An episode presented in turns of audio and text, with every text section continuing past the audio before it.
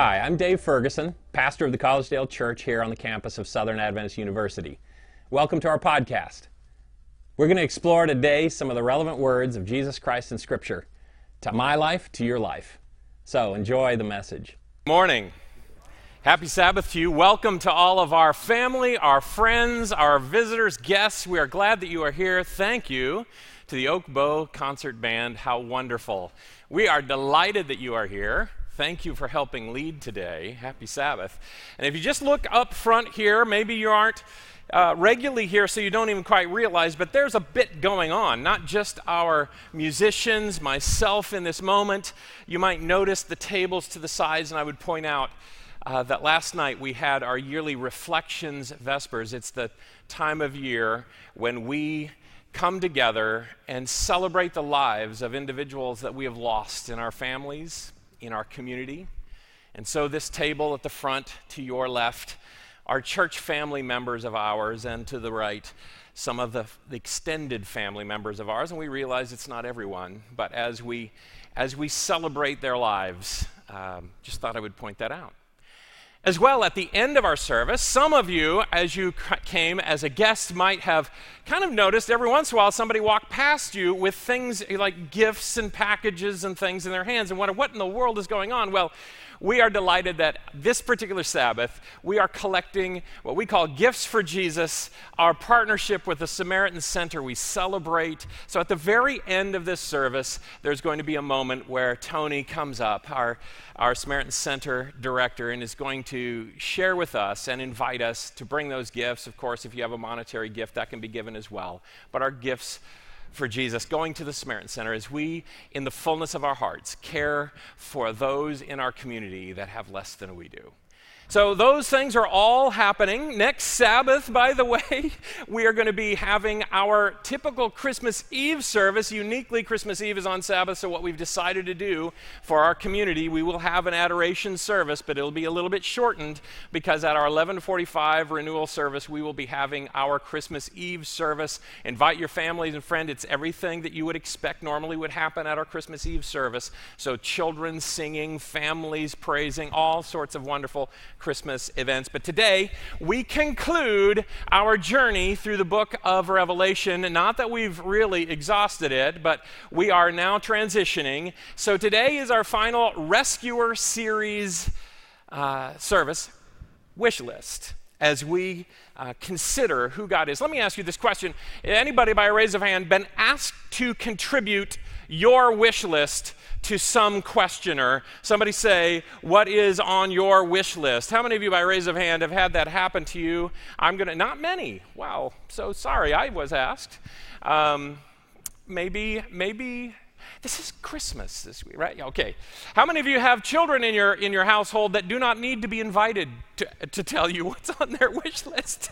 they just are going to share that. It's a little challenging sometimes as an adult to come up with what's on our wish list, but it might surprise you as we get into this final look in the book of Revelation that we would be celebrating Christmas in Revelation. Uh, if you were uh, lost at sea in the middle of the ocean, didn't know where to go. Maybe you're on, Dolly, just a tiny, flimsy raft. And you, I mean, it seems all is lost. You're never going to make it. And about this time, you see a dorsal fin begin to circle. I will say to you, and we talked about it as we launched into this series, that there are many believers in Jesus Christ who look at the book of Revelation like a dorsal fin in the midst of some challenging waters. Not good news, much at all. There are uh, reformers and church leaders of our past who have recommended that the book of Revelation not be included in the Bible. Because who would include a shark right there to conclude? I don't know. As it swims closer, what if that dorsal fin isn't a shark at all? What if it's a dolphin? And we've misidentified it. And in fact, a dolphin which is playful, a dolphin that would lead us to shore. Such a book. We find the rescuer. And today, wish list, I would like to invite you as we just calibrate for a moment to Ecclesiastes chapter 3. Ecclesiastes chapter 3, find it if you can. We'll also show the verse on screen. Ecclesiastes chapter 3. There is a, a verse you may have heard before, we're going to highlight it for this moment. Ecclesiastes verse, chapter 3, verse 11 begins this way, already talking from the perspective of God. God has made everything beautiful in its time. The fin is definitely not a shark. Even if in this time things are rough and things are difficult and we are in the need, we are in the midst of needing a rescuer it's beautiful in its time. And then this sentiment He, God, has also set eternity in the hearts of men. Every believer, every non believer, God has wired in us a calling to eternity that I'm going to suggest to you every even semi appropriate response to the question what's on your wish list? If you were to analyze it, if you were to pull it apart, if you take a look at it, comes from an impulse that God has set in our hearts. We can't escape him. You can say he doesn't exist, but even the pathways of your wish list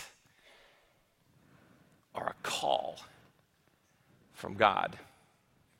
I believe Revelation to be a story of the rescuer attempting to reclaim the eternity he has set on your heart. That the book of Revelation is a story of restoration, and could it even be that Revelation is a story of Christmas?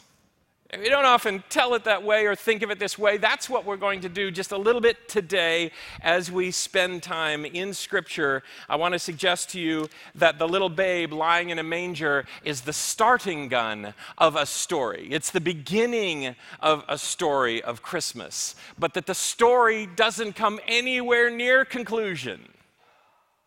That the carols we sing, that the lights we light, that the packages we give, all of it points to a conclusion where what's truly in my heart that I wish for, what you wish for, is everything that we wish for. Truly, the eternity God has set on our hearts is granted, fulfilled in Revelation. Uh, let's get into it with prayer. Lord God, bless us as we dig around this celebration of Christmas time, this celebration of your word. We think of the little baby lying in a manger, but the grown up human being that would walk his way to the cross, who would ascend to heaven, and is right now working to rescue us. Joy to the world. Glory be to God in the highest. Alleluia, alleluia, alleluia. Be with us through your Spirit. In Jesus we ask. Amen and amen. So, this idea of eternity being set in our hearts, I, I, was thinking a little bit about the kinds of things that might show up on a child's wish list. Uh, one of the things could be, and we're just going to grab some random items, some stuffed animals. Uh, how many of you had a favorite stuffed animal or do currently? My grandmother, I remember, had a favorite little stuffed animal that she would sit with as, as probably the faculties of her mind departed little bit by little bit. There's something in the heart of a child loves stuffed animals, loves to snuggle, love things that are soft. Oh, we could dig in all of these places and ask, where does that come from? Could it be it comes from the fingerprint of God putting eternity in our heart? You ask a child what you're looking for to in heaven, they're going to tell you about their stuffed animals coming to life. They might not say it that way, but they want to ride a lion. They want to, they want to have a tea party where all of these creatures could sit. And you know what the Bible says? The Bible says that indeed it is just such a place. That God is rescuing us to where the wolf will live with the lamb, the leopard will lie down with the goat, the calf and the lion and the yearling together, and the little child will arrange the tea party. Oh, to have that kind of harmony where everything that we look at that we feel like could be cuddly but is not would be the adventure of the child's mind. How about that? Anybody here uh, love Legos? I still do. Uh, it's one of my favorite excuses having children that want Legos. They're gotten older now, and so I thank you for your children too. Nothing so fun on a Sabbath afternoon is to lie on the floor with a big pile of Legos and decide you're building Bible stories or you're creating out of your mind this sense of adventure and making things. You know, it is in the heart of God, He said, the Creator, who in the beginning said, Let it be, let me have. I would like to create. And then I would like to create you in my image with the impress of eternity that you would want to create too. Embedded in the human experience is creativity. So that when he in Revelation 21 says, Behold, I make all things new, God is expressing some of that exact same joy that comes out of a child with a new, unbuilt package of Legos. Or how about this one? a child's makeup kit. Often, the way this starts is not because they have some child's makeup kit, but they got a hold of a purse somewhere. And the walls may be made up as well. I was thinking about this as I was reading Revelation chapter 21 and this central notion. Why do we want even to look good? Is that an evil sentiment? I tell you no. By the way, where our problems really arise is when we turn the thing that could lead us to or is a gift from God. You know, the Bible says that every good thing in your life is a gift from the Father of lights. The problem comes when we turn the gift into our God. I saw quite a number of Christmas dresses for Children's Story. Our desire for beauty comes from the one who says, I'm making everything beautiful in its time. You too. In fact, there in the book of Revelation, in the 21st chapter, speaking of all of us and this holy city, I saw the holy city, the New Jerusalem, coming down out of heaven from God, prepared as a bride, beautifully dressed for her husband.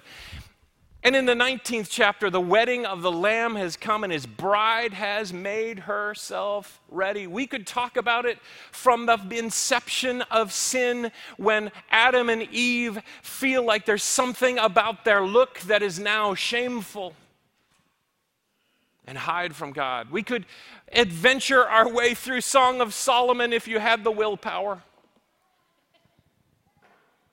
to a metaphor about the beauty God sees in you and our desire to be beautiful to Him, our struggle with shame. We could go on. We could talk about a, a, desire to have a musical instrument for Christmas. We could talk about even a switch. Uh, some of you know what I'm talking about a computer game and the impulse of why we might be interested in that, or a dress that just twirls perfectly. We can talk about all those things, and I'm going to suggest to you we could look at the evidence of the eternity God has placed on our heart. I encourage you to do it. If somebody has asked you for an item on your wish list, think back about it and ask yourself, what is it that comes from God that even makes me want that? I, uh, we're going to be spending Christmas uh, with family, some of which we don't even know because of some new relationships. So there's going to be a gift exchange. And uh, we had to enter, because we don't even know each other. So we had to enter some of our wish list items uh, within a certain price range. And wouldn't you know it, I drew a name of a person I've never met. Thank goodness they put a wish list item there. I'll tell you what it is, because I don't think they're listening right now. It's uh, this gentleman put on his wish list uh, a retractable, a mountable, retractable air hose. You know, you know what I'm talking about? You know what I'm talking about, don't you, Franklin? Where you can pull an air hose out of a spooled spot so that you can then put, use it around your garage or shop, and then you kind of give it a little tug and it retracts back in like a vacuum cleaner cord, right? Why would he want that? What is it that God might be doing in his what, what is the eternity God has written on his heart that makes him want to be able to fix things? To have things work well, to be organized and have a proper place from the one who said, I'm going to prepare a place for you. Yeah, I'll tell you what I put on because I, I'm, I'm, I got a note that said, hey, everybody has put things into their wish list but you. And I'm not, I don't, mm, I don't like doing it, just if I'm honest with you. But what if somebody who doesn't even know me got my, and next thing I know, I've got a three arm sweater, or I don't know what it is that's going to happen next. So I went online, I just, so here's what I thought of, because it fit the kind of the price category. Uh, what I thought, I, I've recently, because of my son in law, become interested in Formula One. And in Formula One, I, the very first time I watched anything having to do with Formula One, I decided to pick a team that I was going to start rooting for, and I've rooted for them ever since. What was it based on? Not much. Except there was a rookie driver at the time who did kind of decently well, and I like, I like rooting for underdogs too. So, McLaren, for anybody who is interested in knowing, Lando Norris, if you really go deep. And so I put a, a, a McLaren shirt or a hat or a couple of other things. I think to myself, what is it about what God has written on my heart, the eternity God has written on my heart, that would cause me to have that kind of impulse. I, I, wonder if it is, I just so love belonging to a team, to being part of something that's worthy. I want to suggest to you that God has written Himself even into the desires of your heart. Go back and look. When you open this next weekend, when you open a Christmas gift from somebody and it fills you with delight, ask yourself, what fingerprint of God is connected to that? Because if you look and if you listen, hopefully nobody needs a new trumpet.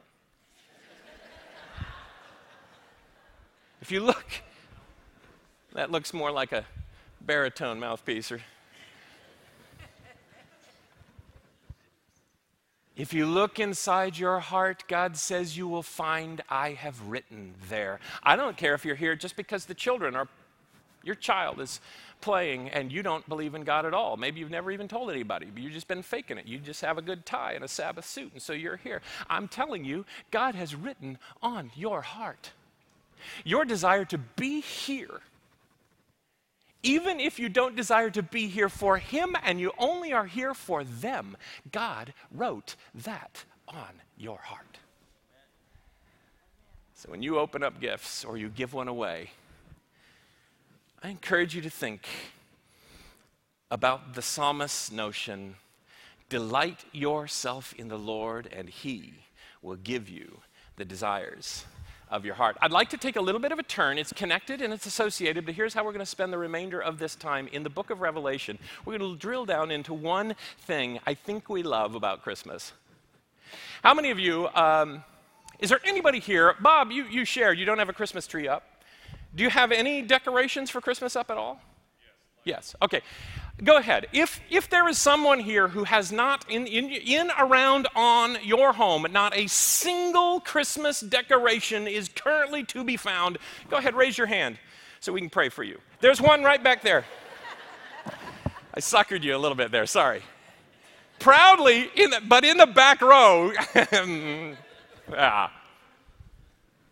I like subtlety, I'll just be honest. I, I, like the single candle in the window, but they're in all the windows. I like some of my neighbors would know. I like a few, I like a little bit of garland, a wreath, and some white lights. And I'm not, I'm not this guy, I, just be honest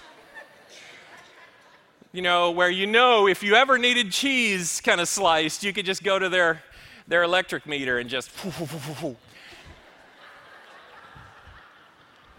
I will tell you though, I like neighbors who own horses. I love it when neighbors do this stuff a few doors down. Do you like driving? Do you ever drive through neighborhoods? I remember when my kids were really small, we'd just get in the car and drive through neighborhoods, and I'd try to guess where the lights would be most brilliant and bright. Some of us will actually take specific trips to go see the lights at Christmas, right? It could be Rockefeller Plaza or anybody been to the Biltmore over Christmas? Very kind of elegant and stately, and then in each room it will be decked out in very beautiful ways. I got to tell you, when I first began dating my wife, you know, just in, in terms of stating that correctly, she was not my wife at the time. It was a Christmas. Started dating, and I invited her to come to my house so my parents could meet her, and she boldly said yes. And one of the things I chose to do, for anybody who's familiar with the Philadelphia area in Pennsylvania, is I took her to Longwood Gardens. Now, Longwood Gardens is a beautiful, expansive place, and at Christmas, they do it up. And so there's lots to see. It's cool temperatures, hand holding could happen. But there are indoor areas and outdoor as well, and there are lights all over the place, and it is just beautiful. And this reminds me, by the way, the God who wrote eternity on our hearts, I believe has written something there about light. So that when the lights twinkle on your tree, it resonates deep in the heart that came from God. You know, in the beginning, the same writer who wrote the book of Revelation will write In the beginning was the Word, and in him was life, and that life was the light of men. You recall this is how it all starts. In the beginning, God said, Let there be light, and there was light, and God saw that light was good. I think it's fascinating. Light we feel it in our very the heart that God has written on. I take it take you to John chapter 8. It's a fascinating little passage. And just as we get into John chapter 8 for a moment, again, this is the same writer as the book of Revelation. He will tell a story, a series of them, but it starts in chapter 7 of the book of Revelation with the Feast of Tabernacles. There's an interchange between Jesus and his family members, and Jesus ends up showing up at the Feast of Tabernacles, which is celebrating the Exodus and all that it took to be free from Egypt. So, for a week, people would build temporary shelters in their yard, probably not yard, probably on the top of their house, and they would spend the week living in difficulty to recall what it had to be. To, I mean, and, and so kind of like us, we sing about away in a manger, but you know, we really haven't been in that condition, but we might have a living nativity scene, or this was kind of their living Exodus scene. And in the midst of it, there were some special candelabra that would be lit. And do you know what the lights signified?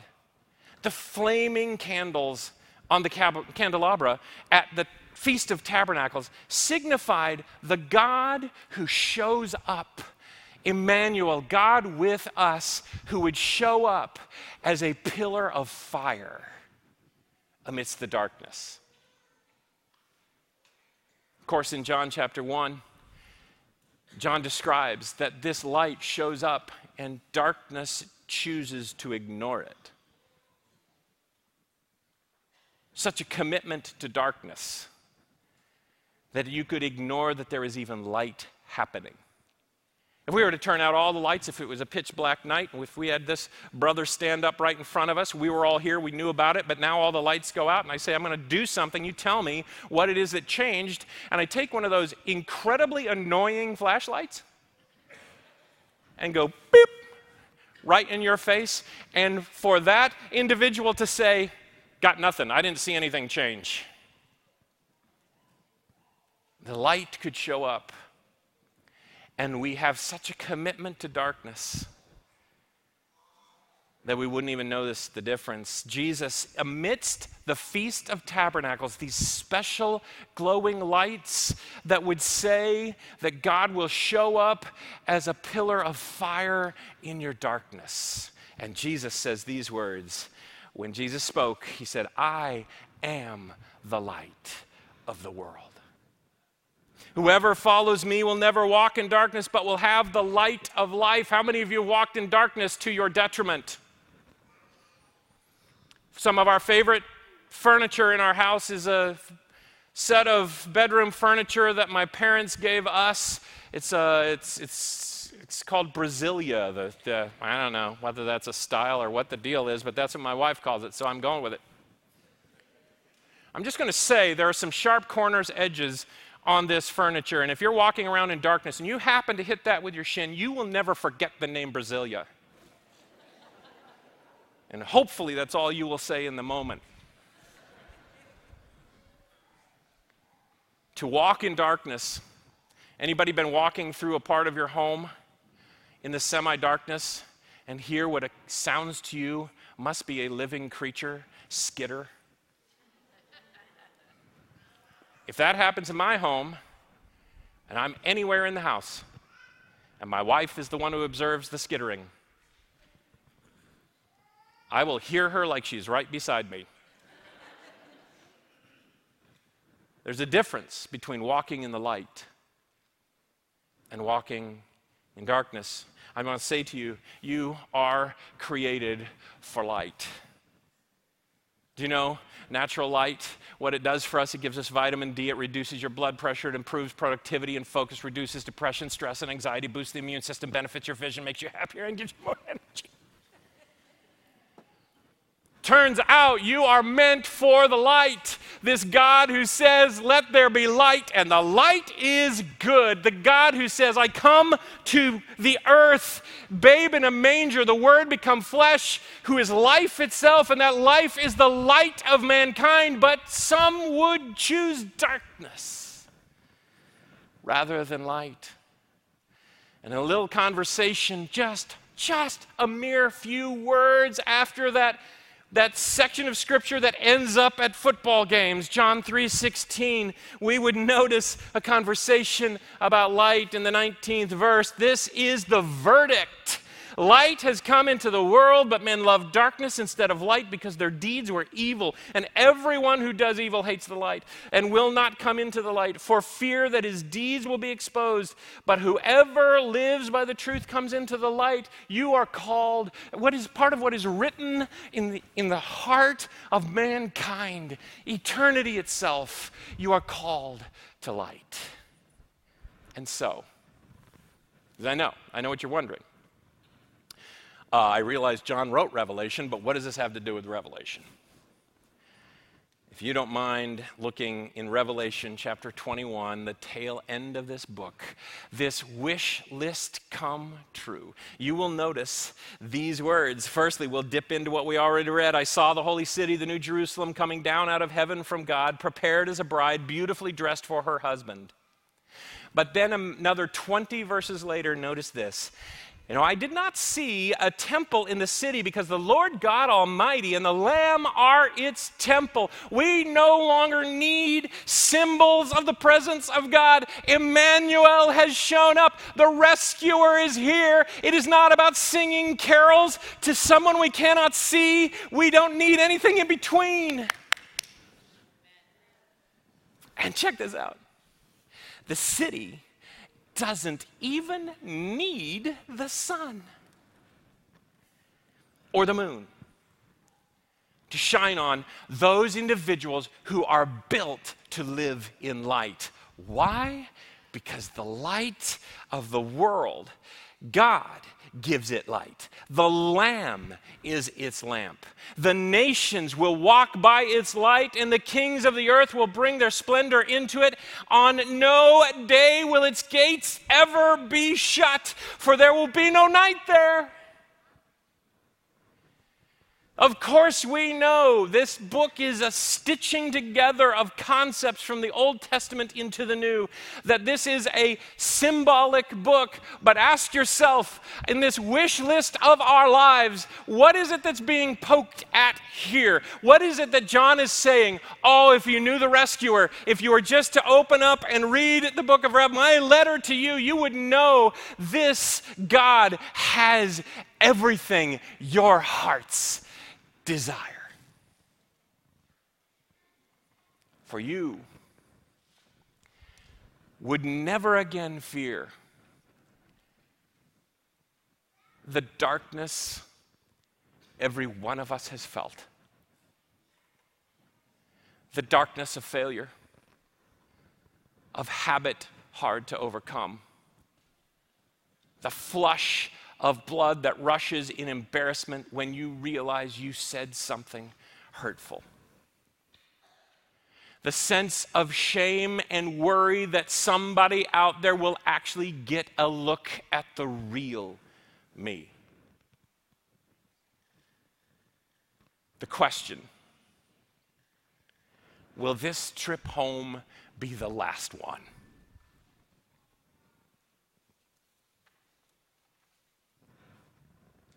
No, no.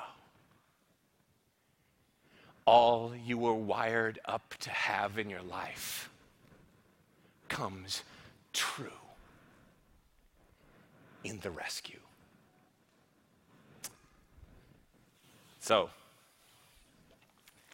I call you to wish.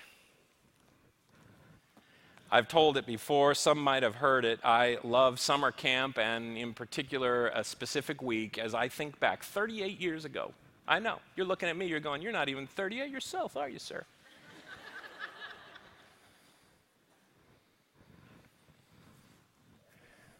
Blind camp. Laurel Lake Camp. I had four campers, and one of them was little Jeff. I could go on and on and on about the other three, but I just want to say something about little Jeff.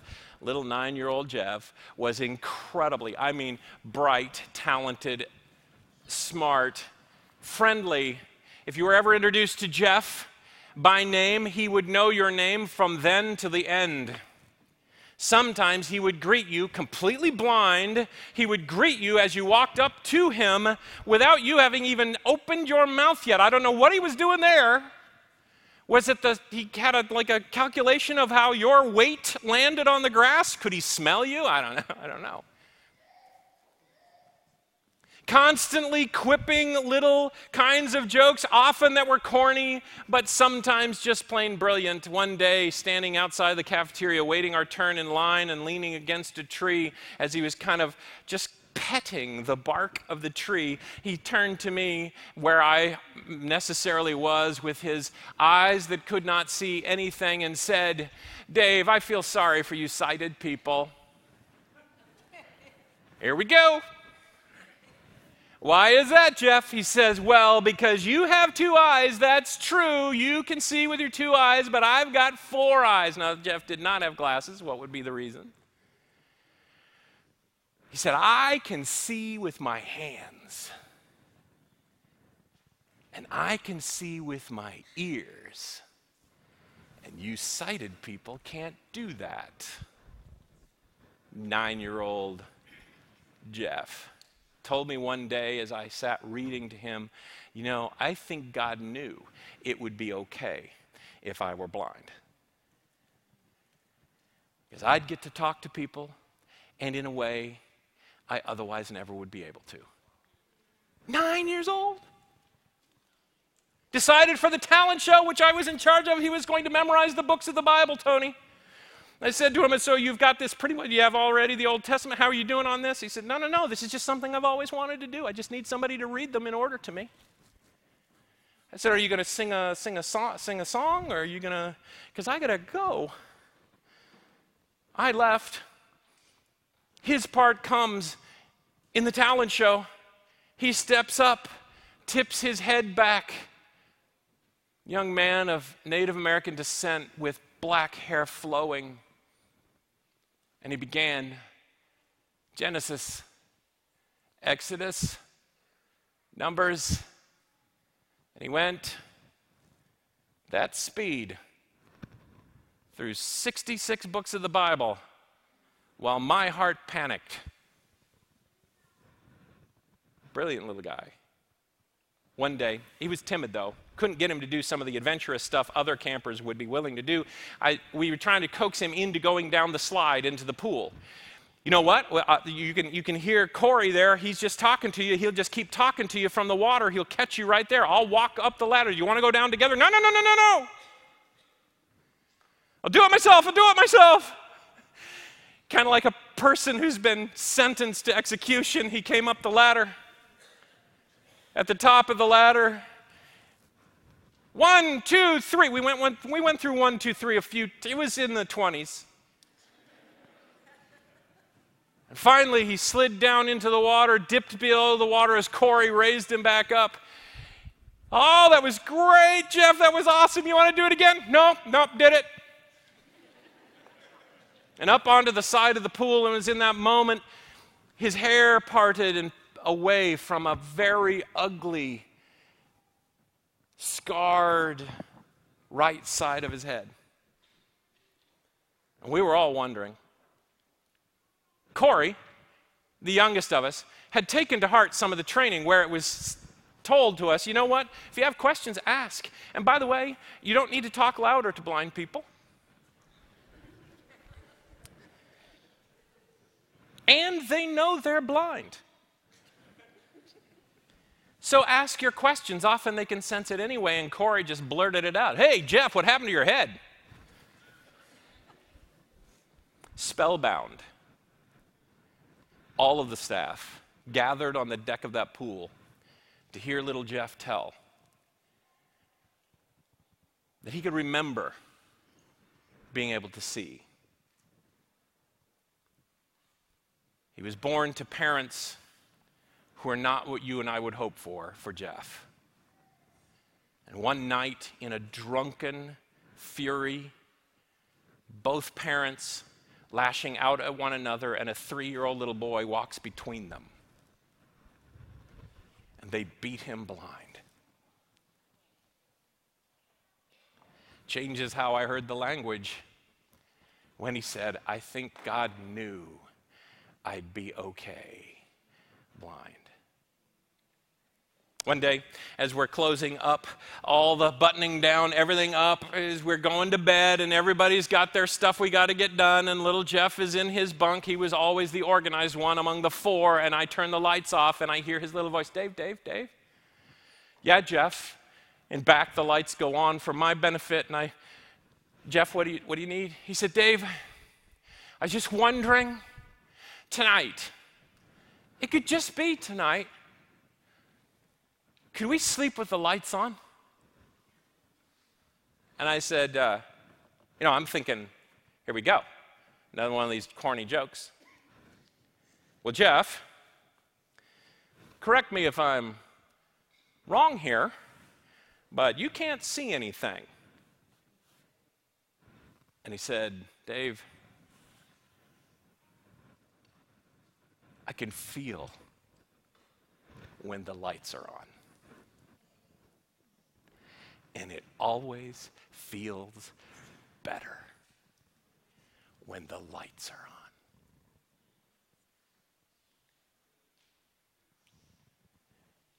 It always feels better when the lights are on. And there will come a day where the light of mankind lives boldly with us. So brightly with us that if the sun is there or not, I don't know, but you nor I would even need it to thrive in all those ways we talked, because our wish list would come true. And so I invite you to bow with me, Lord God. God of light and love and safety and every good gift, would you bless us with your presence today? Keep writing on our hearts, but thank you for writing that initial bit in the DNA of who we are that we want light, that we want the good things of life, that we want security and safety and honor, that we want friends that care about us, and that we want to matter in our lives. Lord God, thank you for the book of Revelation and your rescue of us, your commitment, your words that tell us a Christmas morning is coming where everything our hearts have longed for would be true. So, for that one who is here and is not walking with you, but feels in this moment, feels a pull to the light, we praise you. And we act on that impulse. In Jesus we pray. Amen.